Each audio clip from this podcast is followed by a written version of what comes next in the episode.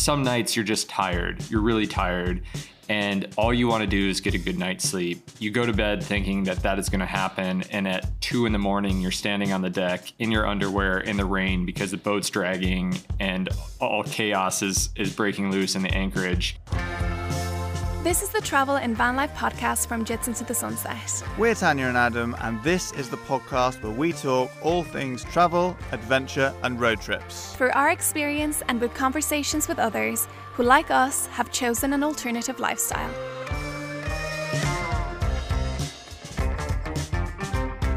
Hello, and welcome back to another episode of the Travel, Adventure, and Road Trips podcast. I did say to Adam before this, is it getting formulaic that we're that we're saying the same thing every week? I like it. That's just how I'm going to introduce the podcast. Whenever it's my turn to introduce the podcast, that's how I'm going to do it. I like it. Got Well, my line. Eh, well, if you're new here, we're Tanya and Adam, AKA Jits into the Sunset over on YouTube. and if in case you're wondering why we're called Jits into the Sunset, is because we live and travel full time in our camper van Jits, which is where we are right now, like we always are. Like we always are. And there you go. That is that is also formulaic. So you always say that, and I always introduce. So it's fine. Okay, fine, fine, Yeah. fine. so let, now you know where we are, who we are, what we're up to. And yeah, let's talk about this week's episode because I want to say, I mean, you know, from the, the title of this episode, this is about sailing. Boat life. Boat life. And a few years before Adam and I met, I went down the rabbit hole of YouTube on me binging minimalism videos, tiny home videos, van life videos, and also videos about boat life.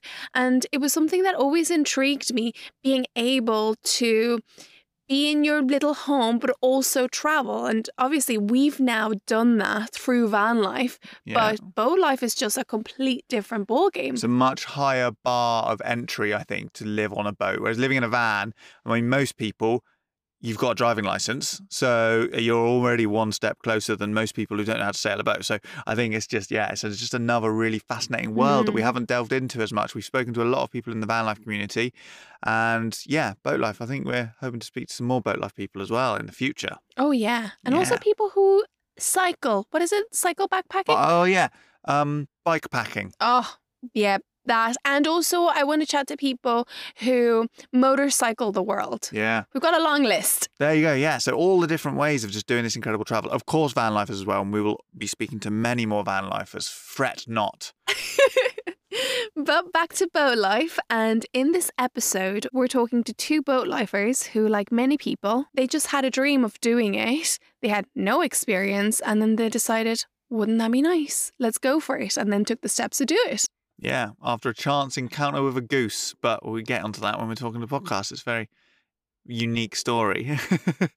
um, yeah, these guys they're they're very fascinating. They're great conversationalists, and yeah, actually, fun fact: uh, Ryan. Oh, we even said who they are yet.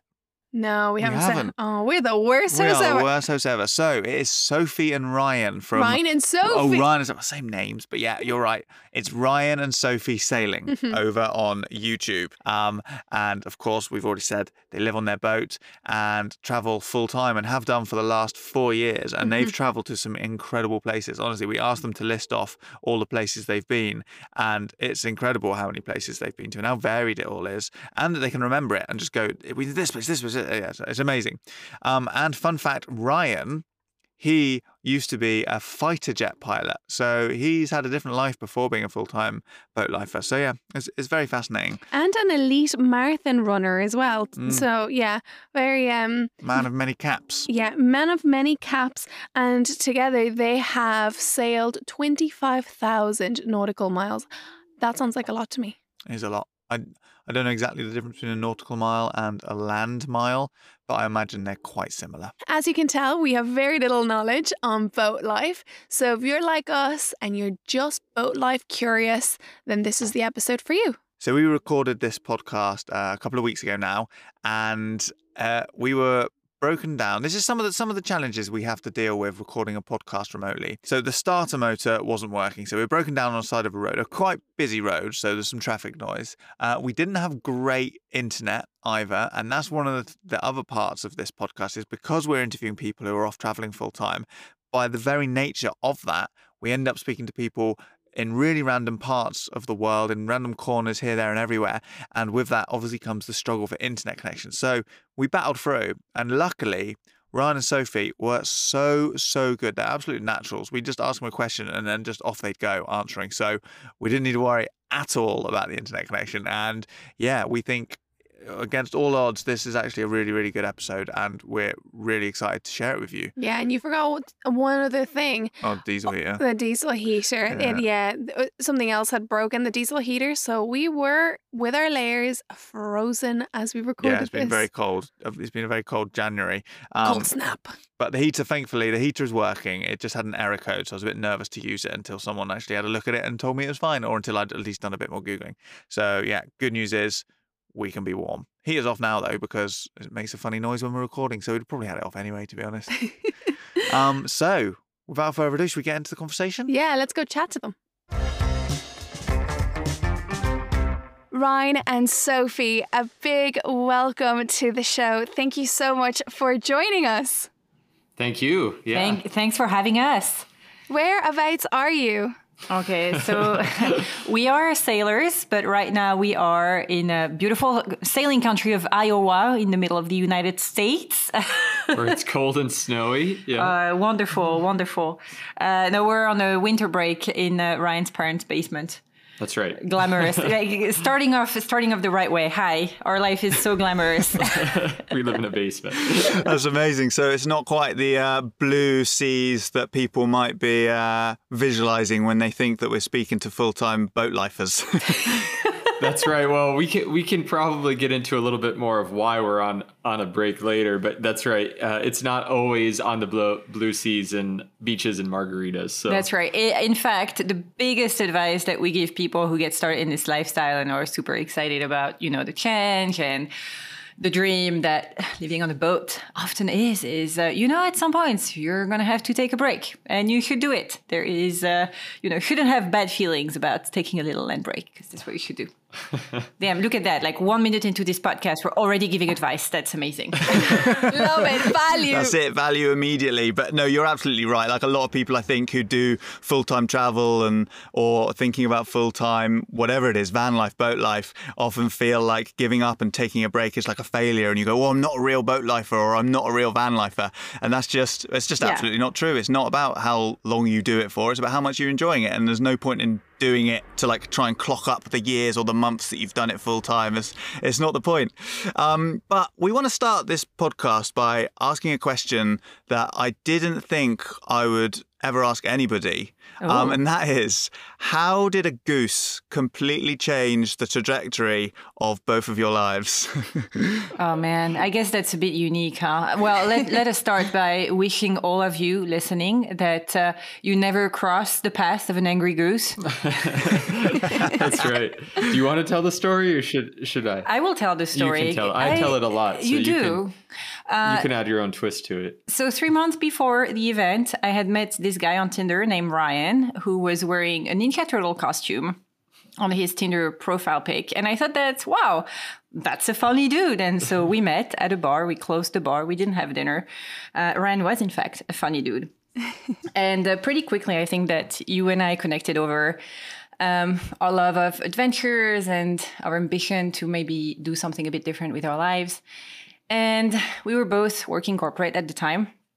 And one day I was at the office and I received a phone call from Ryan's sister who told me Ryan was attacked by a goose. He's at the hospital with a dislocated shoulder. They're putting him under so that he can, so that they can put his shoulder back in place. I was like, what? Excuse me? uh, and the thing at that time is that Ryan was a big time rock climber big um yeah adventure sport type person and was looking at climbing Cho Oyu, I think, Yeah. in uh, Nepal that same year. Uh, and at the same time, he was training for Stockholm Marathon. And that's when the goose attack happened because he was on a long run and crossed the path of this angry goose who was protecting her babies. Uh, run away, uh, fell in a puddle of mud and dislocated the shoulder. Uh, so what happened is all those big adventure plans, uh, Stockholm Marathon, and Cho Oyu, all those kind of fell apart in that moment. Though I still remember you telling me, no, it's fine. Stockholm Marathon is only in a month. I totally have the time to recover. and of course, the dude is looking at a complete reconstructive surgery of his shoulder. I'm like, yeah, right. You try that.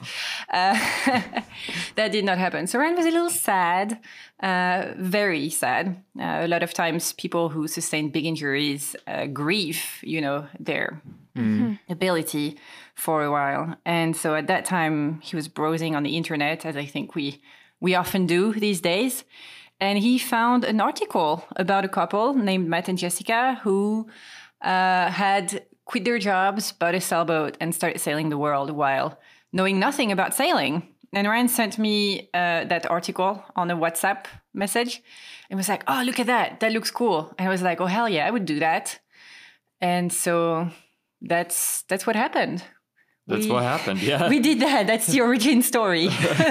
wow. And do you know what I find interesting? I mean, I think it's great that we can all laugh about it now because what are the chances? Like, you know, both of you endurance athletes and out there doing adventure, you know, Ryan, you were rock climbing. You would think that if there was ever going to be an accident, it was going to be something maybe like the rock climbing or something like this. Never yeah. in your wildest dreams would you have thought that it was all going to come down to a goose. And I think, you know, it's great that we can laugh about it now, but as you just mentioned there, Sophie, you know, Ryan, you felt really, really down and sad, and you were, I guess, you, you, you talked about falling into a deep depression after the accident, and also grieving the loss of, I guess, that identity that was was so attached to this adventure endurance athlete, and all of these plans that you that you had in mind. So, would love to hear from you. How did you deal with this? So, just to take you back to your mental headspace where where were you at and how did you how, how did you deal with these struggles i mean it was my you're absolutely right that like you would think injuries would come from the big things that you're doing, but oftentimes it's not the case. It's it's something else that catches you from left field. A goose, a go- like a goose, and um, yeah, it was my first big injury in my life. It was the first time like something major like that had happened. It was my first big reconstructive surgery, and the doctor that I had um, in Stockholm, uh, which is where we were living at the time, uh, had did a lot of these surgeries on athletes, and he told me, you know, later on that it's it's really common that they they have athletes that have to get put on antidepressants or have to go mm. to hmm. special counseling after these surgeries because it just changes somebody's life in such a dramatic mm. way and I, I'm just sitting here thinking about the whole process that, you know, Sophie, you said that we had just met three months before, which was true. Mm-hmm. And then I get attacked by a goose, which is a crazy story. And then you were moving apartments, and I was sitting on your apartment oh floor God. crying about how upset I was, you know, and how like life was hmm. kind of over. And also, you were not helping me move it. And I wasn't helping her move because I only had one arm. it, was so, not, it, was not, supposed so. to be. It was not supposed to be funny. But at that time, I, I remember telling you, you know, Ryan, I know that right now it's really hard, but I'm mm. sure that down the road, because you and I have good attitude and we're positive people, we're going to make something good out of it. Yeah. we're going to look back at that time and tell ourselves, man, we did something good with it. Yeah. Well, what I was. Your high five. Yeah.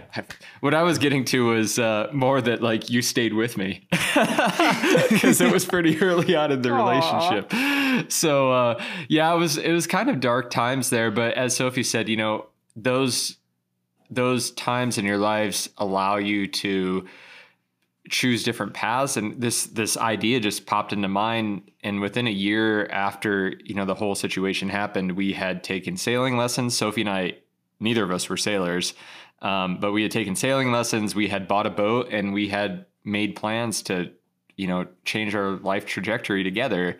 Uh, and that was something really positive that came out of it. But you don't always get to see those positives until many years down the road. The negatives usually pop up very quickly. Mm-hmm. Uh, and I think that's what's really hard sometimes with these big life changes because you just see the darkness in front of you instead yeah. of looking forward to the light. But I think that it's also fine to let yourself feel grief you know like mm. you, you can't just ignore that it's there i think that it's healthy to Yeah. let yourself feel those emotions and and be sad about these things in your lives that you're missing because of what happened to you and the unfairness of it all. So you did well. I think it's it's really interesting to think about you going through this. It, it might be something that's quite different for you and your personality to deal with than it might be like kind of the average person, I guess. Because like falling over, breaking your arm, obviously horrible thing to deal with, but for a lot of people. Their lives would stay pretty much normal. Not a lot would change for them. They'd just like have to deal with the like, you know, the inconvenience of not being able to use an arm for a little while. But for you, obviously, because of your your nature and because of what you're passionate about, because of the fact that you're you're constantly active, it was a bigger deal for you. So it became a bit of a like something that that sat with you. Um, but I guess the the big question is why did reading the article about Matt and Jessica living on their boat? Why did that influence you so much? Why did it resonate with you so much to do such a big life change? especially when you didn't have any experience of living on a boat. That is a, a massive challenge to to take on. It's not easy. It's not the easy thing to do when you're in that position. You're on a crossroads. You took the hard route, and I was wondering, yeah, why? What drove you to do that? it's it's kind of interesting when I read that article. I it was my mindset was more like, oh yeah, you know what? This is so awesome. These guys bought a house. Don't know how much that cost them, but I thought it could be pretty inexpensive. And they don't have to buy like fuel or anything. The wind just like takes them around the world. And you know, all we gotta buy is like the boat and some food and stuff.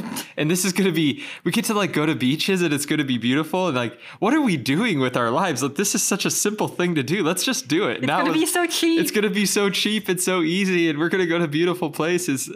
That was like my thinking behind it all. So that was like the attraction initially. Okay, seven years later, we know that all of this was uh, not true. all of it was a lie. But uh, that was what drew, that was what like kind of inspired, and it was just so different. It was so different from everything that we had been doing. I think that that was the Yeah. the the thing that inspired me to do it. And then I think the fact that you initially you didn't you didn't there was no hesitation, Sophie. It was like, yeah, I would do that, or that was something that interests me. And I just thought because we were so new in our relationship, I was like, okay, wow, like you're supportive of these crazy ideas that I have sometimes. Let's let's do this. Let's see what happens. Mm. I just thought that was cool. I also think that Matt and Jessica looked just like us. You know, they were they were like us. They were the same age, about the same background. They also had you know no experience before they did that, and so I was like, yeah, we can totally do it or do it too. It gave some confidence. Mm-hmm. Yeah. That's it's really cool. It's amazing to hear that you got inspired so directly by them, and now you're friends with them. It's, it's really cool. Um, so, would it be fair to say then that you got swept up by this dream without really understanding what you were about to undertake, and what were the what were the biggest learnings along the way, and wh- when was the moment when you suddenly realised, oh, this isn't easy. This isn't just um, going to be a, a simple thing. This is actually quite a challenge and we need to like do is this something we really want to do did you ever have a moment like that I don't think that we ever felt that this was going to be easy. We always knew that there was going to be a lot of milestones down the road for us to go from zero to be cruisers and sail full time. The one thing that we did not expect was how expensive it was going to be. We thought that it was, we didn't think that it was going to cost as much as it did. We knew that it was going to cost money, of course. Yeah. Uh, We were not, we never, we were not under the misconception that it was going to be easy.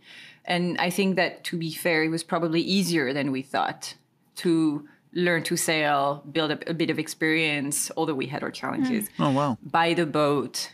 Um, the logistics of it were easy. Yeah, I'd say we we both probably have slightly different views on it just because of our background. Because I come from an aviation background, you didn't, um, and I think that that influenced a little bit. But Sophie's right; the sailing part turned out to be pretty easy. the The thing that I wasn't prepared for was all the other things around it that we were going to have to learn. So you you mentioned it before, Sophie, like logistics. Um, I guess here, put it another way. On a sailboat, you're not just a sailor. you're a plumber, you're an electrician, you're a logistics manager, you're the counselor to your partner, you're the cook, you're the housekeeper, you're you're kind of everything which you aren't necessarily in normal land life. And that that like concentration of all those jobs um, I was not prepared for when we left it's really interesting because I, I think you can draw some parallels with that and van life. Of course, they're very different, but I think the expectations versus the reality is something that always hits people because you know, from our perspective and from talking to other people in the van life community, for example, you always think you're going to have all of this spare time to just spend time in nature and all of it. But it's hmm. the planning, the logistics, the inevitable breakdowns that happen. Yeah, things things are always going wrong. So to give you an idea, we're currently we're on the side of a road. Our starter motor isn't working, uh, and our heater isn't working, and it's just constantly things like that. And I'm sure you guys have had the same, where there's just one thing after another. It's just troubleshooting, troubleshooting, and you know, even if you're not doing it yourself, you have to get to the place where the experts are going to do it for you, and it's just constantly things to think about. It's not always just go out there and adventure. There's so many other things to consider alongside that. And I think what's really interesting that you said, Ryan, is that actually the difference is that when you are, are living in a van and you're on land, we can call upon experts. We can call yeah. the AA to come and pick us up. But the difference is you have to be so much more self reliant, independent, and the stakes are so much higher because you're essentially talking about life or death experiences or you know that that that that, that could come your way and yeah things that things that go wrong have the potential to go a lot worse on a boat out in the middle of nowhere than than wherever you are in a van yeah. because you'll almost always be able to pull into a mechanic or at least a lay-by. yeah, but to be fair, you know, uh, another a mi- big misconception that people have when talking about the sailing lifestyle is that we do extreme sailing all the time right? Yeah. That uh, in order to be a cruiser, you need to be able to cross ocean and go through the storms, etc., uh, etc. Et and it really doesn't have to be that way. You can be a full-time cruiser and only day sail for years mm. before you do your first uh, night passage. Um, now it turns out that Ryan and I like a good ocean crossing, uh, but uh, not everybody needs to do that. So the amount of times where like, we never had a life or death situation. We had some moments where it was uncomfortable, but we never really get ourselves in situations where we're like, "Oh shit, now we're we're in the we're in the pooper." I mean, we've been in scary situations, sure, uh, and situations that we um, without us have having been so thoughtful and so well planned out, yeah. that could have been very bad. Yes, absolutely. Um, but that's kind of a testament to how we look at things. I, I mean, going back to the original statement question, um, I, one thing I like to say to people is, you know, think about how much free time you have in normal land life. You know, you have a weekend, the weekend's filled with a variety of activities, and maybe you have 5% of your work week that you get to actually sit down and enjoy the, the, the things of life and the rest of it you're working you're taking care of tasks you're doing all these things. And it's no different when you really carry over to van life or to boating life. You have a lot of responsibilities and then you get to move your home and be in very beautiful places so during that time that you have free you get to experience a lot of new things exciting things beautiful things um, but it doesn't necessarily increase the amount of time that you have free to do those things. No.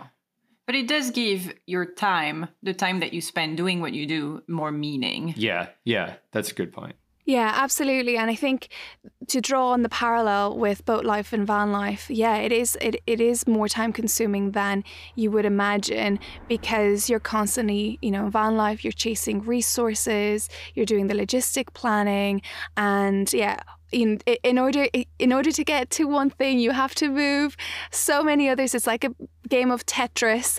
And yeah it's adapting to a completely different way of life because also it's it's a tiny home and you're in a, a small space. And also as a couple so you're navigating your relationship on uh, in a tiny home. And i guess I we'd love to talk about relationship and how what that is like because it's one of our most frequently asked questions which is how do you deal with each other? And how do you like do you fight a lot in such a in such a small space? And how do you navigate that? And of course the difference is you know Adam and I we might have some scraps here and there. And it's just usually when we're hungry, it's nothing oh, too oh, really? big. Yeah. You know, it's just nothing big, nothing big. Wow, nothing big. I'm shocked.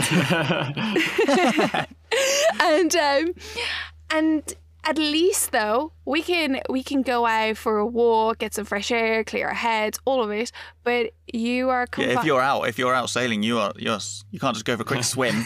Yeah exactly. Or do you? Yes.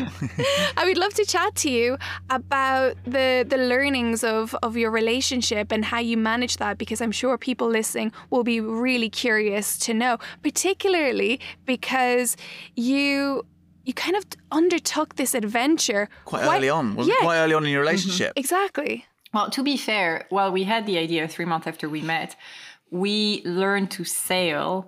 Uh, I think within a year of meeting each other, and we bought the boat after we had been together for a year. So at that point, we were pretty solid.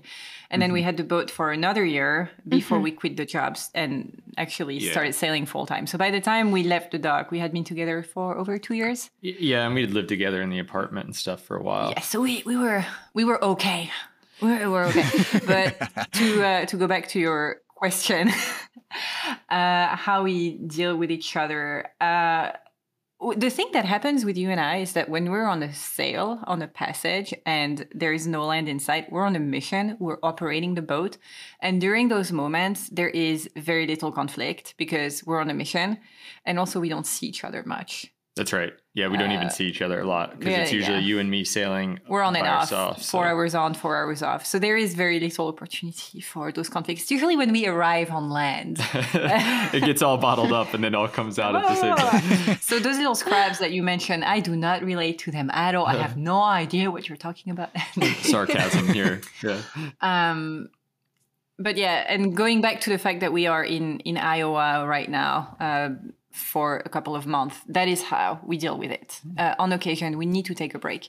We need mm-hmm. to reconnect with a bit of normal life where we have space for uh, you and I to exist as individuals. Yeah, there's there's two general themes I talk to with people when they ask us about this. And the first is about the things you need to prepare for before you leave. And we Sophie and I did this wrong because we didn't realize it at the time, but you you need to prepare three things before you leave on an adventure, whether it's uh, whether it's a big mountain climbing adventure, a van adventure, a sailboat adventure. But you need to prepare the tools that you're going to have before you go. And for us, that was our boat. Um, and all the equipment in it. Then you need to prepare the finances because, well, everything costs money and you have to have a way to pay for it. But then the third thing is you need to prepare yourself and your relationship or your crew or whoever's going with you.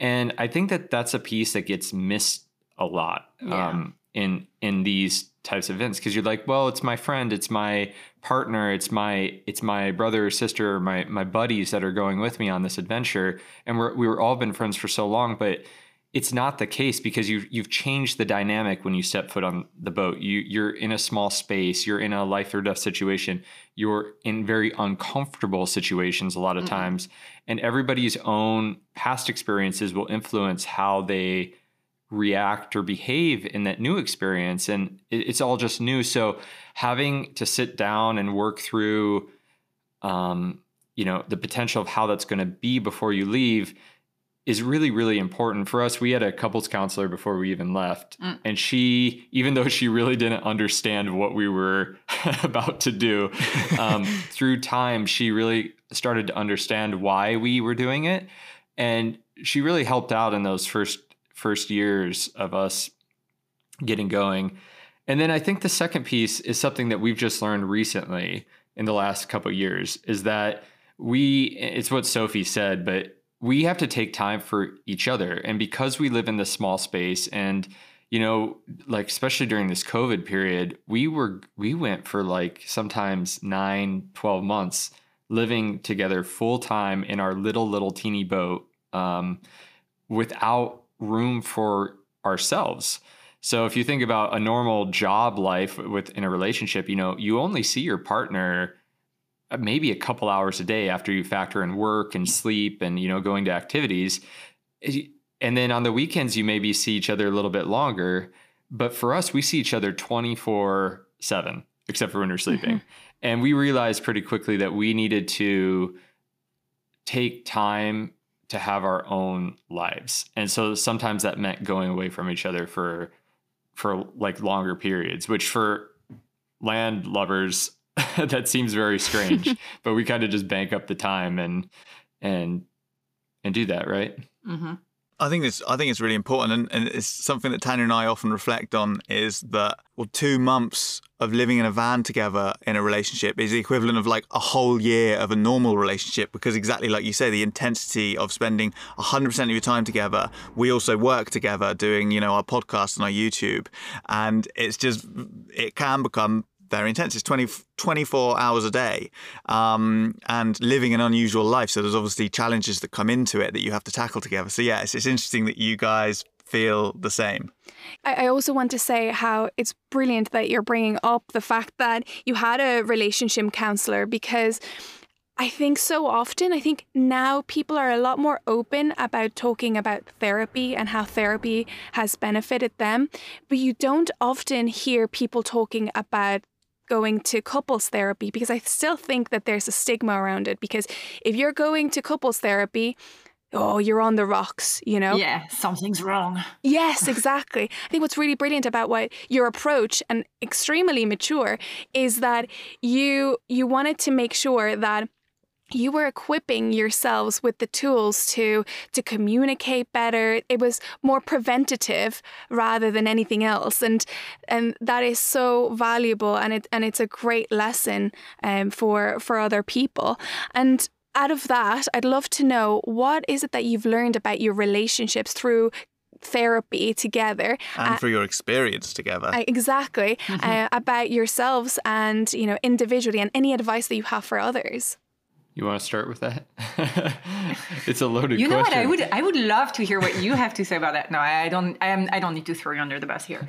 Uh, I think that one thing that we really learned in couple counseling is what was the issues that we were dealing with as individuals that were coming up in the relationship, and that's really valuable because a lot of times you don't understand why something is triggering to a person. Mm-hmm until you have taken the time to unwrap with them in a safe environment what, what the deal with, what the deal is, right? Um, and going to a relationship counselor really helped us understand each other's triggers and past past issues. You know, nobody's perfect. Everybody has something that they should unwrap, peel the layers of the onions, uh, and that's probably the most valuable thing that we uh, learned about each other in uh, counseling.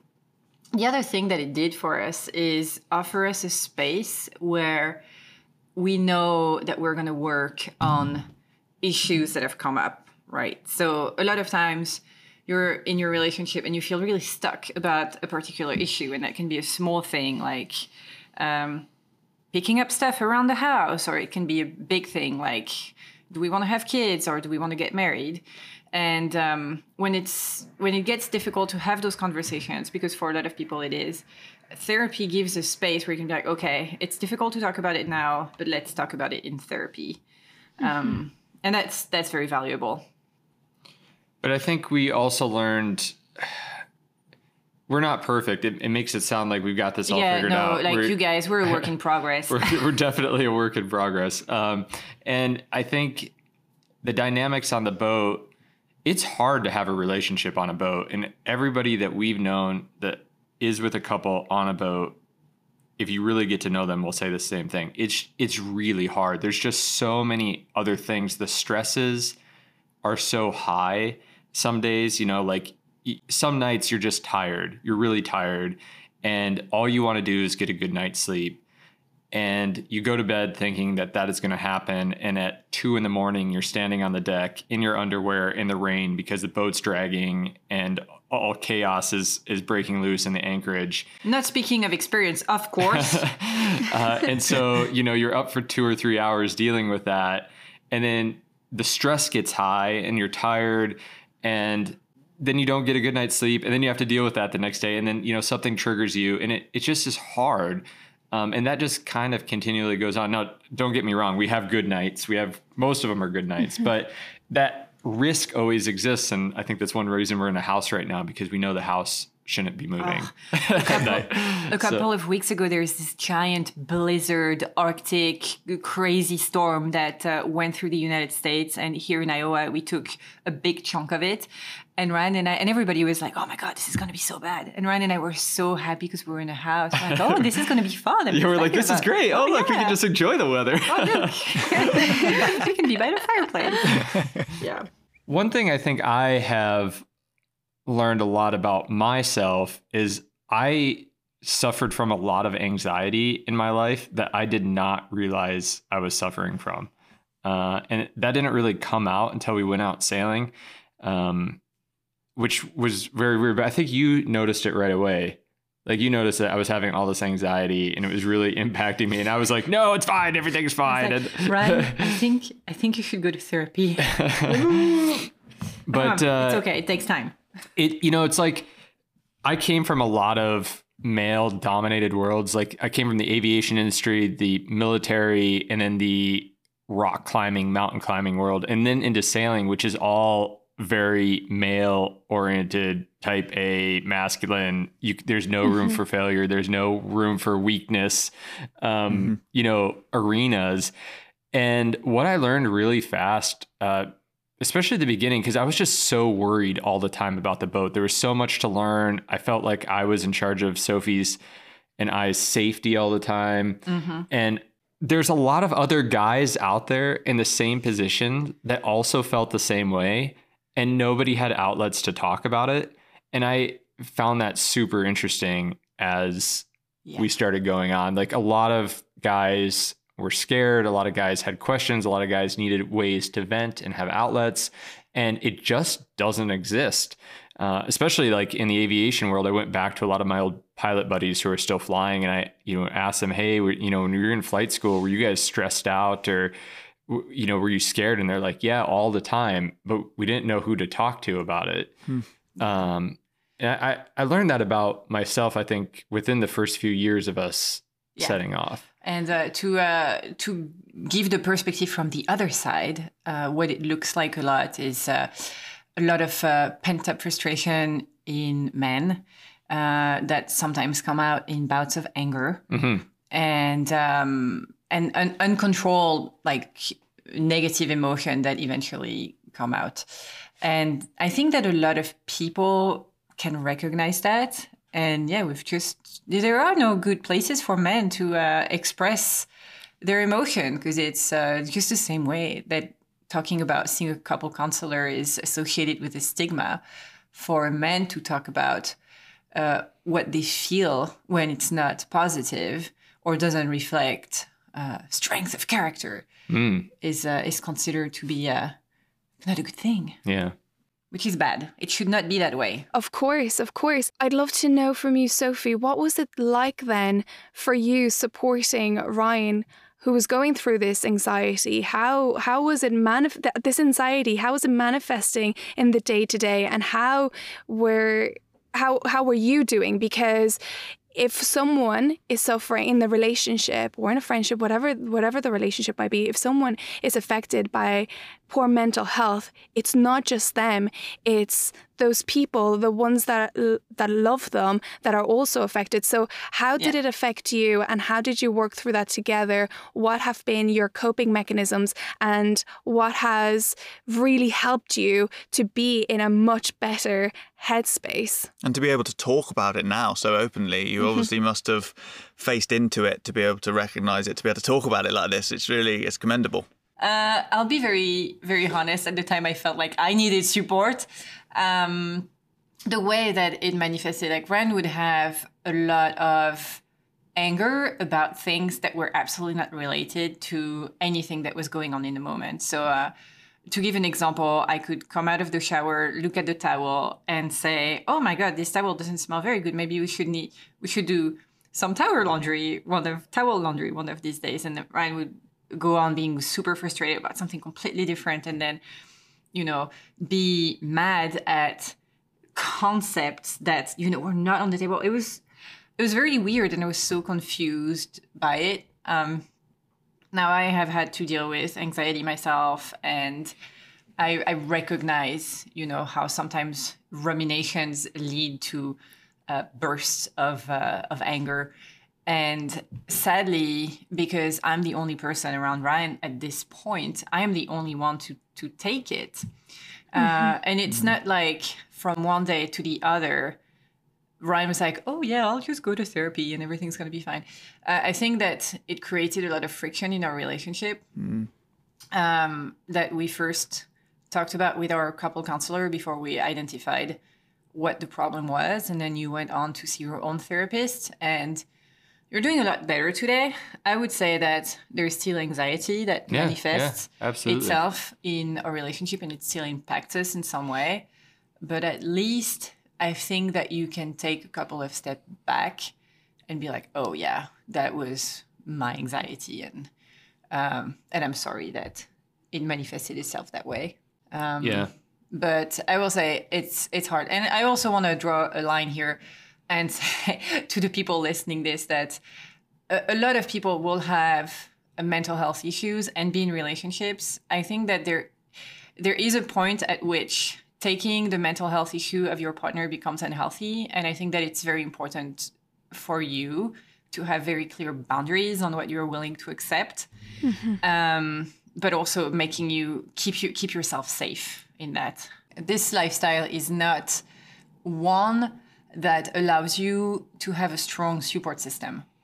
Uh, you're oftentimes very isolated, and while the sailing community is fantastic, and you'll meet new friends everywhere you go, and you'll be partying all nights, all all days, uh, wherever it is that you end up, the type of friendship that um, that can support you when you go through a difficult phase or when you have like deep questions about your life. You know, uh, the sounding board of your best friend. Be like, okay, uh, me and my partner are having this discussion about kids, and it's not going well. I don't know what to do.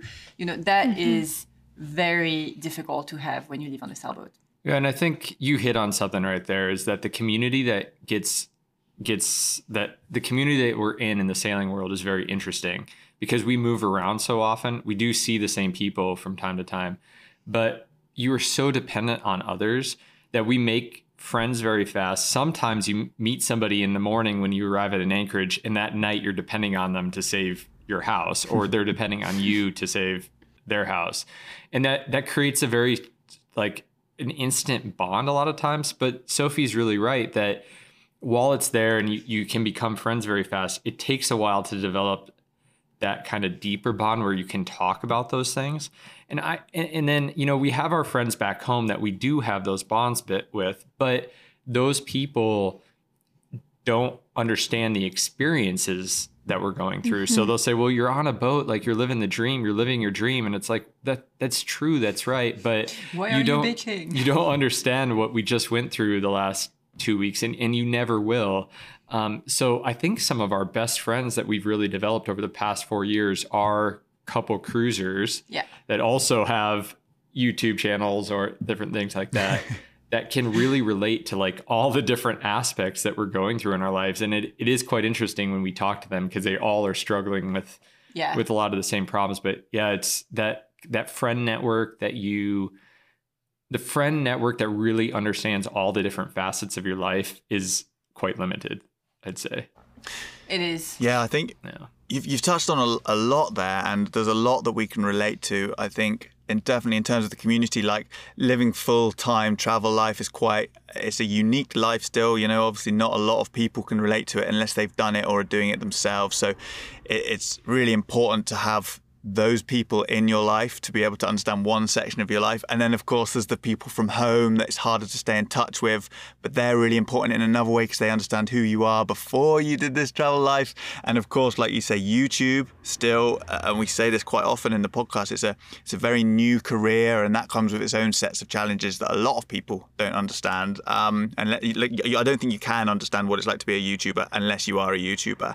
So the community there is is very important. Um, just going back to the anxiety, I'm just wondering, what do you think it was about living full time on a boat that maybe brought the anxiety to the surface more so than when you were living land life, as you called it? Um, and how were you kind of able to deal with it? Because talking from my own experience, I, I wouldn't call it anxiety, I don't think. But since traveling full time and not having a base anywhere, I've definitely sometimes noticed like an unsettled feeling because you just don't have a home. You know, we're relying on our van. We're in a country that's not a home country, and then have to rely on other people around us if things go wrong, and that can be quite unsettling. Not knowing where to call home, and I don't know if that maybe could have been something to do with you, or, or, or whether it's something com- completely different. I don't know if you can relate or not. No, I don't think the home piece for me was the big driver. Um, looking back on it, when I would go flying, for instance, before a flight, I might get a little anxious, especially if it was something new I was doing, or you know, you, you, you knew we had a lot of weather we were flying into, or it was going to be really challenging. And I would go and do that flight, and it would maybe last two or three hours, and I'd come home and I'd just get to relax and kick back, and it was a safe place. So maybe from that perspective, the home home was a safe place. Um, but it was it gave me the ability to kind of discharge the mind from you know the the event that was happening. And that the was, weight of responsibility. Yeah the weight of responsibility. I like that actually. Um, the problem on what i shouldn't say the problem. What's different on a boat versus you know taking a two week trip to greenland in the you know backcountry uh, and skiing or flying in an airplane or which you've done which i've done yeah all of that stuff. What's different on the boat is you are on 24 7. And the stakes are mm. high. And the stakes can be high. So like like I mentioned before, we might get done sailing two weeks across the ocean, arrive at the anchorage, we're really tired, we just want to sleep, and then something happens when we get there, you know, and it, it, you're just on all the time. So there's no there's no break at all. You're always you're constantly making decisions. You're constantly having to think about what the weather's going to be the next day because do we need to move? Do we need to get to a safer place or does tomorrow look great? And then how are we going to go get groceries? Like how are we getting around the island? Um, and so you're always on. I think me and I have another sailing friend. We always joke that when we get off the boat, we just don't want to make decisions. Somebody else can come in and make all the decisions. They can tell me when to shower. They can tell me when to eat. I just don't want to make decisions. Uh, and I think that that's where it really manifested was just you're always on. And for me, I just felt like I was constantly making decisions. I constantly had a lot of responsibility. And so that's that's where it really kind of came out, I think. I have no experience of being a parent. Uh, I we have not had children, nor will we have children. But uh, it's probably like being a parent, right? You're a parent 100% of your yeah. time. Uh, you always have to think about something, um, making sure that your kid is safe and their needs are fulfilled. Uh, the boat, the, the difference with the boat is that, of course, on occasion we can leave the boat. Uh, we can also sell the boat. That is socially acceptable. like a kid. like a kid. Yeah. Do not do that. It's bad. Um, but yeah, you're you're constantly on, constantly something happening. You never know what's the next thing that's gonna happen, uh, what you're gonna have to deal with. Uh, it can hit you at any time. Yeah, well, I think thank you so much for being so open about all of that, and it's it's really it means a lot that you can be so open about that stuff and it kind of shows how far you must have come on your journey. Um, but we've, spoke, we've spoken a lot about the challenges of boat life and of full-time travel but much like us i think you planned originally just to do a six month trip and ended up doing four years. Yeah. Um, we were the same. We ended up planning to do one year and then we were like yeah that will be that'll be enough. Um, and you know three and a half years later we're, we're still doing it. So that says to me at least that the compromises are worth it for the benefits of full-time travel and like all of the challenges that you face on the boat are haven't been enough to put you off doing it and you're still going. So Yes. why is that? What is so incredible about living on a boat to to keep you going, keep you doing it? Especially just to tag on to that, what makes boat life so incredible and and different and unique to other forms of travel and adventure. Like different experiences that you would get if you're backpacking van life or even if you were to go on a cruise. What is it that you being out in the open sea you get a feeling that uh, we can't relate and therefore those that are listening that would want to take on this lifestyle that they that you know it, it might convince them to to to consider it i guess What makes it all worthwhile? Yeah. Yeah. Well, thank you so much for asking that question because a lot of times when we talk about, you know, mental health and the challenges on the relationship, uh, it sounds like we're complaining.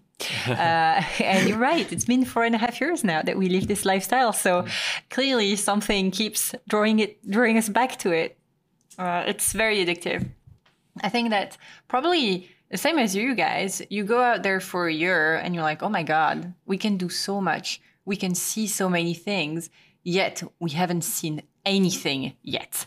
Right? Mm-hmm. Mm-hmm. Uh, mm-hmm. Because the world becomes small and accessible because now you can take your home to these fantastic places.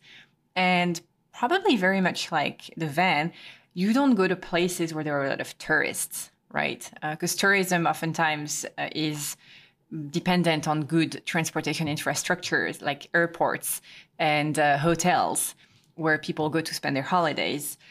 Uh, when you have when your home is also your mode of transportation, you can go to places where nobody goes, and and truly get to explore the world. Um, the other thing that happens on a boat is that wherever we go, we experience those places like a local because we get there with our house and just as everybody else we need transportation. We need to go to the grocery store. We need to go to the hardware store. Uh, we go out to the pubs to the restaurants. And you know it's, it's such a wonderful way to explore the world. And you know now that you've done it for a year and you've explored europe well you can do it for another year and explore the caribbean. And the third year go around the atlantic for a little circuit and you know my ultimate sailing dream is to sail to japan which i'm really hoping that that's so cool. Uh, and you know that's what keeps you going. I'm really hoping that we do it but we have a few it's like it was like starting to sail from scratch. It's a project that includes that involves a few milestones. Uh, it's a bit of a long-term thing but i'm sure i'm sure we'll get there and it's going to be fantastic when we reach it because i'll feel like wow i have truly done what i wanted to do with my life I, the way I've looked at it is, and I didn't look at it when when we left because the ocean is such a big place. At least I thought that that was the case. But seventy five percent of the world is water, so you can't you cannot see the world unless you are on a boat. That's how I've looked at it. You just can't see it. You can you can pretend you can see it and you can fly to all these different places and most places have an airport you can fly to. But it would be easy to think that oh it's just water every day will look the same on the sea and it's just not true like the the way the sun hits the water and the the sea life that you see and the bird life that you see it's like you cannot you just it's just different every day and i feel that there's just so much of the world that is missed because we're online. there's there's just all this stuff out there um and Yeah. so that that was something I was not prepared for. And now the fact that we've crossed the Atlantic three times, um, that also has given me and you probably too, Sophie, the confidence that we can cross big oceans. It's okay as long as you're prepared.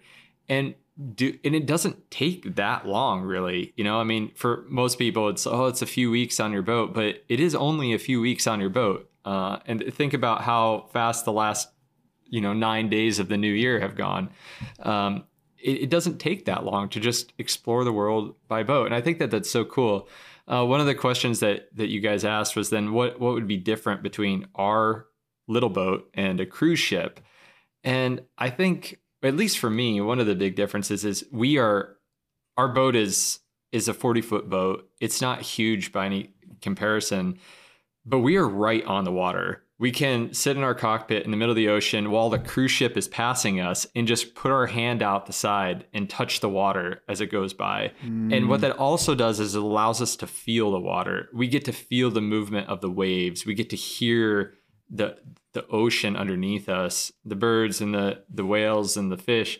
All of that is right there and you don't get that on a cruise ship while you're, you wow. know, multiple floors that was very, above the sea. That was very romantic. My answer was a lot more pragmatic.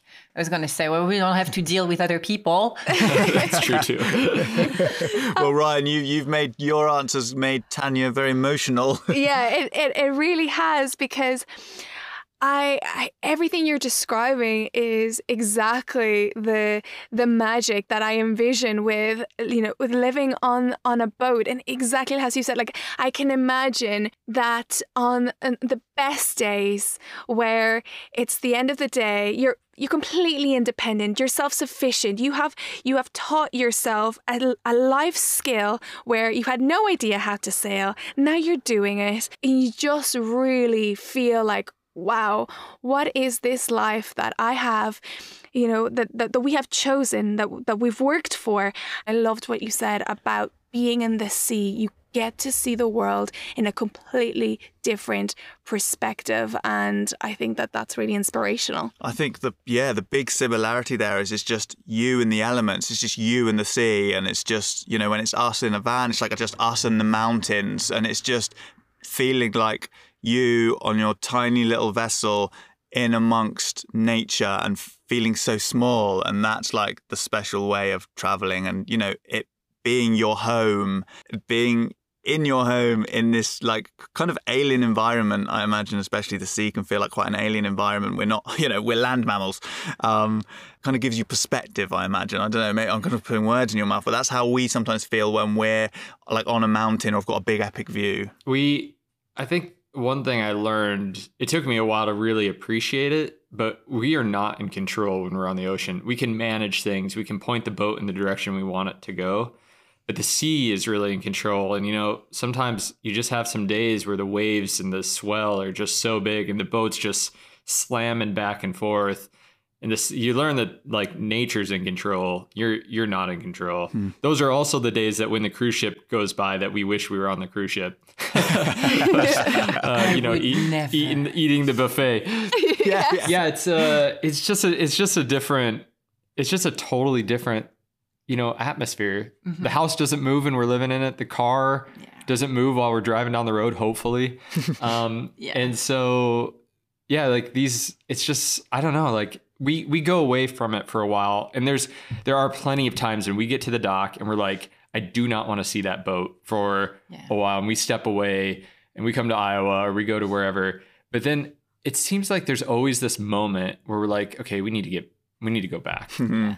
Yeah. We have the the sail the boat day where we want to sail the boat, and then we have the sell the boat day where we want to sell the boat. Sell the boat. and uh, and if so you good. ask and if you ask anyone who owns a boat and and sails more or less full time, they will tell you the same thing. Sometimes you just want to sell the boat. That's right. You mentioned some of the adventures that you have been on. I love it. If you could run us through just some top line recap of the places that you have traveled to, your voyages, and then maybe w- pick one place, one of your best travel experience each, maybe your best travel memory. And yeah, and I, I just love to know because you've seen so much of the world and so many different perspectives. So yeah, you got to pick one each, one of your, one each of your so, favorites. so li- list off the places and the voyages you've been in, and then and list off one each. Okay. So we started in Stockholm, Sweden, in the Baltic. Then we went down to a little island called Bornholm, which is Denmark uh, went to Germany in Kiel, where we took the Kiel Canal to go to the North Sea. We went down the North Sea via Amsterdam and France. Uh, we went to Brittany in my hometown, Quimper. It was beautiful. Crossed the Bay of Biscay to northern Spain, then along the coast of Portugal, then down to Gibraltar, uh, inside of the Med on the southern Spanish coast, then up to the Balearic Islands, mm-hmm. to Corsica, Sardinia, Sicily, Malta. Malta. and then we went down uh, back to Gibraltar, down to the Canary Islands, down to Cape Verde, across the Atlantic to Martinique, then a little while in those uh, islands in the Caribbean. COVID hit, bummer. uh, then we went down to Curacao and Bonaire, which is north of Venezuela. And then we decided to cross the Atlantic again. So we went north uh, all the way up to Bermuda, which is a tiny little island uh, on the same latitude as North Carolina, I believe. And from Bermuda, we crossed the Atlantic to the Azores, which is Portugal, but in the middle of the Atlantic. Yeah. Down to Madeira, back to the Canary Islands, back to Cape Verde, back to the Caribbean, back to Bermuda again, and now we're on the east coast of the United States. Wow, I'm impressed. I'm impressed not only that you've done all that traveling, but that you can reel it off like that. That's very impressive. It's been about 25,000 nautical miles that we've done since we left. So that gives you an idea of distance. So what what's been your favorite? Okay, Malta. Malta was absolutely incredible. We arrived in Malta. I felt thrown in a fantasy book, in a video game. Um, Mal- some of Game of Thrones has been shot in Malta. And it is absolutely stunning. It's gorgeous. The atmosphere, the people, the food. Um, I love Malta. Malta was a highlight. How about you? Um, I I'm sitting here thinking, and I really have a tough time because there's so many moments that pop up into my head. Tough time picking. Yeah, like I mean, Sophie and I would both agree that Portugal, anything Portugal, Portuguese islands, Yes. uh, Azores and Madeira are amazing. Um, for me, though, I think one of the moments, anything that has sea life involved, like whales popping out of the ocean, is amazing. But that's not a particular place. The the one moment that sticks out to me the most, and I've experienced it twice now, is when we arrived in the Caribbean for the first time. Uh, it was on New Year's Day of 2020 Oh, yeah. and we were coming into Martinique. Uh, we were hoping to make it before New Year's Eve, but we didn't quite do it. And so we arrived at eight in the morning. But that night, um, as the sun was coming up, I was on watch and we couldn't see Martinique yet, but I could smell it. Um, so we we had been offshore for what 17 days? Took Yeah. 17 days. So we'd been offshore for 17 days, and before you could see land, you could smell the flowers and the trees and the dirt and the grass, like, and you're just so desensitized, I think, to those everyday smells because you're on Earth all the time that when you're away from it for a while, and then it just kind of blasts you in the face, you know, when you get close enough. It was a really um powerful experience for me. And I remember I said to you so many times, like, God, I can just like smell it. Like I can smell the land and it's such a cool feeling. Um, and when I was really interested because when we crossed back this year, I was really, I was wondering if I would experience that same thing. And I, I did. And it was just a really cool, cool thing. So that's when we landed in, in Martinique in 2020.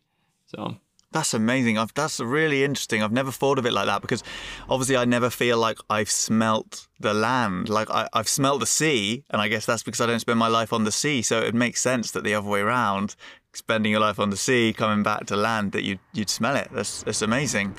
Um, so, guys, we know that you have just released uh, a course all about how to basically take on the challenges that you have and to move on board a boat. And it seems like, from what we've read about it, it seems like an incredible comprehensive guide that kind of covers everything. So, what could people who are interested in following in your footsteps, maybe taking on the challenge of boat life, why should they look into your course? What can they expect from it? Because from from it seems like if we were going to do boat life, we would we would be looking at your course very very seriously.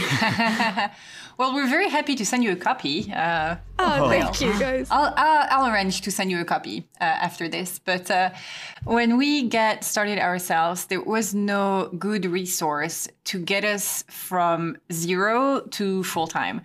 Um, we started by buying a few books about sailing itself, and we took a course about sailing. But the course about sailing, while it taught us how to handle a boat, didn't teach us how to buy one or how to equip it what's what's what on the boat. Do I need a water maker? How do I um, size my my battery bank when I need power? Or uh, how do I research destinations? Uh, it doesn't really do that, and so you have to piece together all of the information. You, and that's let alone how to budget for a life at sea or how mm-hmm. to prepare your relationship uh, for the challenges of uh, life on board, which we have uh, talked about. So, over the course of two or three years, we really pieced up together all of those things that uh, we felt we needed to know. And then, four years after we left the dock, we realized that there was actually a lot more that we wanted to know. Mm-hmm. Uh, so, as a content creator, it had always been my objective to put together a resource for people who were like us seven years ago so that they would have access to all of the things that you need to know about and learn about um, on your journey so that you can leave the dark and uh, and be successful. Because it's it's a hard lifestyle. It's great. It's fun. There is tons of reward um, but I think that you're going to be so much more successful if you have all the pieces of the puzzle in place be, before you go. It's a course in three parts. Uh, we did it together with a company called Bright Trip. Uh, it was a team of 10 people that worked on the course. Um, I wrote it together with uh, Michelle Segrest, who's a sailing writer and a cruiser herself. Uh, and then there was a team of a few producers and editors who made the course absolutely beautiful. Uh, and nothing like that really exists. So we're very proud of it. It's, yeah. Yeah, it's a good course. I wish we had that seven years ago. Well, firstly, congratulations on on putting us together because it sounds like it's extremely comprehensive, it's value packed, and you can tell that you put a lot of work, um, you know, blood, sweat, and tears into it. So, we will definitely be linking your course in the show notes so that anyone that's listening, if this sounds good to you, please do go over and click the link. And it's a great way to support Ryan and Sophie as well. Guys, Thank you so, so much for all of your time. Before we go, where can people find you to follow along on your journey online and connect with you? So if you Google Ryan and Sophie, you will 100% find us. We are on YouTube, uh, where we have a channel where we like to share the stories of our adventure. We have a brand new website uh, at ryanandsophie.com. It's great and it's full of uh, resources. And uh, we're on Instagram, where we share mm-hmm. Um, like beautiful pictures and uh, silly stories. Perfect. We will, of course, link all of that in the show notes as always, and we highly recommend you go and check them out because they're, yeah, I mean, their boat life, everything just looks so incredible, and their, their videos are, are great. Um, so, guys, we just got one more question that we need to ask you before we let you go, and that is we need to ask you to come up with a secret code emoji. I'm not sure if you're familiar with this tradition that we have on the podcast, but effectively, we ask all our guests to come up with a secret code emoji that the listeners can then reach out to you on Instagram or to us on Instagram and use a secret code emoji so that we know that they've got this far into the conversation and they can continue chatting with you. If they've got any further questions about your boat life or about your course, then. Or, or, or, just to say that they appreciated the conversation. Exactly. Then they can get your attention with the following code emoji. So, what will it be this week? We're going to go with the toilet. the toilet.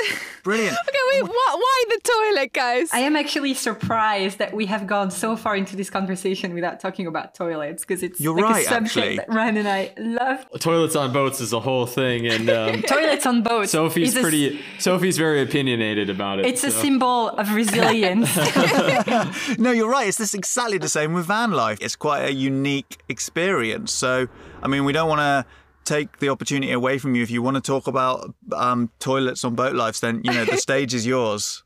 It, it's it's really a kind of a it's setting the scene for a whole nother podcast. I fear.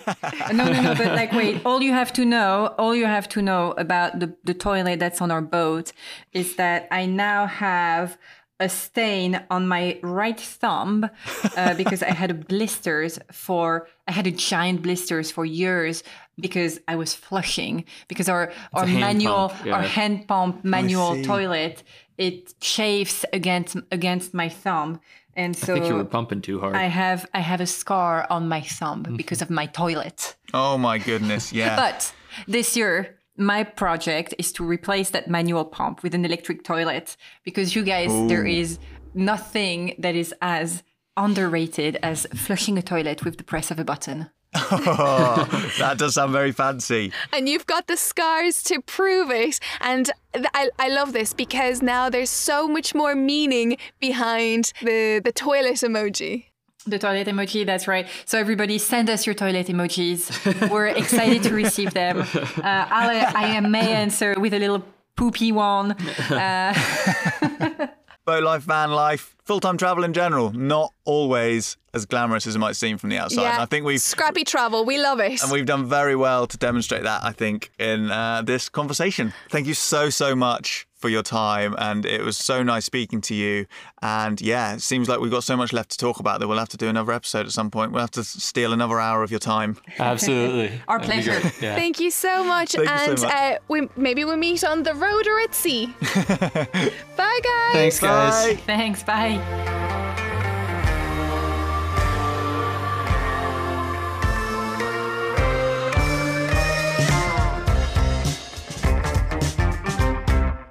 Thank you so much for listening. If you've enjoyed this podcast or have found it helpful in any way and can think of someone else who would appreciate it too, then please do share it with them. Not only does it help get our podcast out to more people, but you never know that someone might need to hear this conversation. Other ways to support the podcast are in the show notes. This podcast isn't sponsored, so anything you can do to help it grow helps us continue to have conversations just like this one with fantastic guests.